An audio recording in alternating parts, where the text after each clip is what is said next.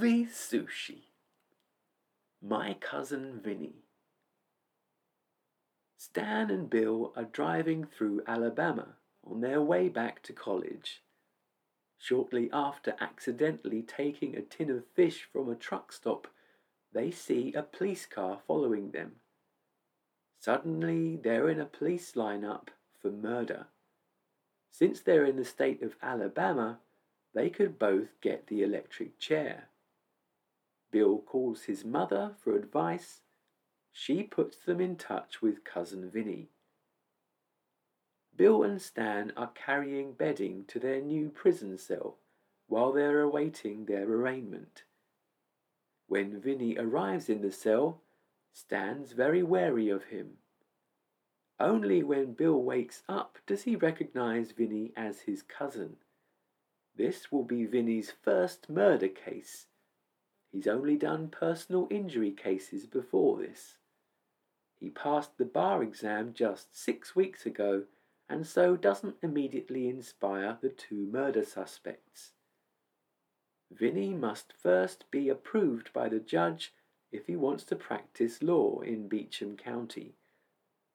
The judge gives Vinny the Alabama Rules of Criminal Procedure to study. It's a heavy book. At the arraignment, Vinny's lounging on a desk. He initially doesn't rise when he addresses the judge, who then also disapproves of Vinny's black leather blazer. The judge accuses him of insulting the integrity of the courtroom, and Vinny's held in contempt of court on $200 bail. Later, he hears of fiancée Lisa having been swindled while playing pool.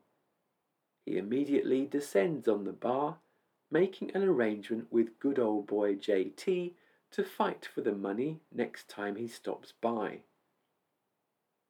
Three witnesses are testifying that Bill and Stan held up the truck stop and killed the clerk. Sheriff Farley himself testifies that Bill said, I shot the clerk. In actual fact, this was said in disbelief before Bill had any knowledge of the murder. Bill and Stan hear that cutbacks have meant that the electric chair is subpar. It can take up to three attempts to work, and even then, there's no guarantee the victim's head won't first catch fire. Stan wants to go with the public defender instead. Both students have lost faith in Vinny. Only Bill agrees to allow Vinny one more chance. Vinny sees a hunting trip with Jim, the prosecution, as a chance to finesse him and find out what he knows. In the car on the way there, Vinny asks for all the prosecution's files. Jim easily agrees. Later on, Lisa says it's called disclosure. Lawfully, he was forced to reveal everything anyway. Vinny's path becomes clearer now. He finally gets to interrogate the witnesses for himself. The New York State Office of Judicial Records has no record of any Vincent LaGuardia Gambini having ever tried any case in the entire state of New York. The judge presents this evidence to Vinny, who quickly explains the mix up. Vinny says he used to be an actor and that he had to subsequently change his name to Jerry Gallo. Later, one of Vinny's huge punches decks JT from the pool hall, who surrenders the $200 from the floor. In court, the judge wants an explanation for Vinny's new purple suit even asking him if he's on drugs. But Vinny can explain it and denies being on drugs. Then Vinny sleeps through the prosecution's emotional opening statement. He also sleeps through the public attorney's terrible stuttering opening statement. But Vinny's attempt at the first witness shows promise. Mr. Tipton was cooking grits for breakfast while the murder occurred. It was all over in five minutes, he says. Yet Vinny establishes the time was longer, since it takes 20 minutes for a true southerner to make grits. The witness concedes that he may have been mistaken. Impressed by this performance, Stan switches lawyers back to Vinny. Vinny is contempt again, but this time he chooses to spend the night in prison, where there's background noise and he can sleep easier. Him being used to New York City noises and not deafening countryside whistles, pigs squealing, trains rumbling, and things. In court, Vinny dispatches another key witness by emphasizing that there were dirty screens, trees with many leaves on, and even some bushes blocking the man's view.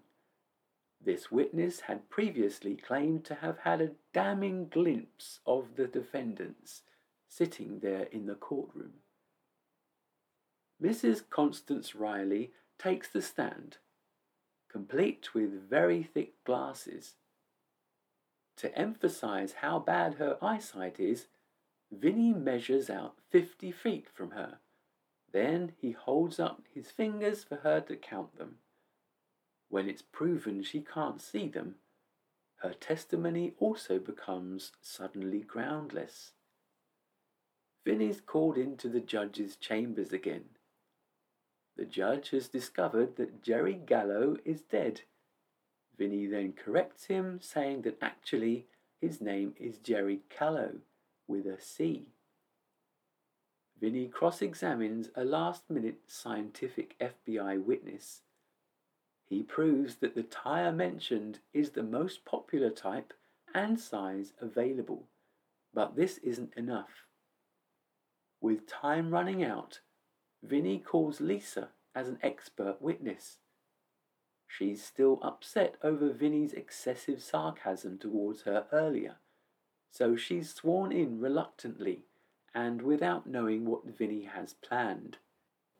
The prosecution examines her to discover that her whole family is comprised of mechanics and that she herself has excellent general automotive knowledge. The prosecution asks her a testing question that she sees right through. She says it's a trick question and goes on to explain to the court why it is. Uh, a casually taken photograph of the tyre tracks leading away from the truck stop ends up admissible as evidence. Her technically detailed testimony rubbishes that of the FBI expert earlier, who then withdraws his own. Throughout the trial, she's wanted to be useful to Vinny, and she shines with this demonstration of car knowledge. The sheriff is then called back to the stand a 63 Pontiac Tempest was picked up recently one state over, containing the murderers and the murder weapon. The defense rests and the state drops all charges, to much jubilation. In a ringing endorsement, the judge says that Vinny is one hell of a trial lawyer. Lisa got Judge Malloy from New York to vouch for him. Now he's won a case, Vinny and Lisa argue happily about what sort of wedding they'll have. Starring Joe Pesci, Marisa Tomei, Ralph Macchio, rated 15, directed by Jonathan Lynn, released in the UK 1992, runtime 2 hours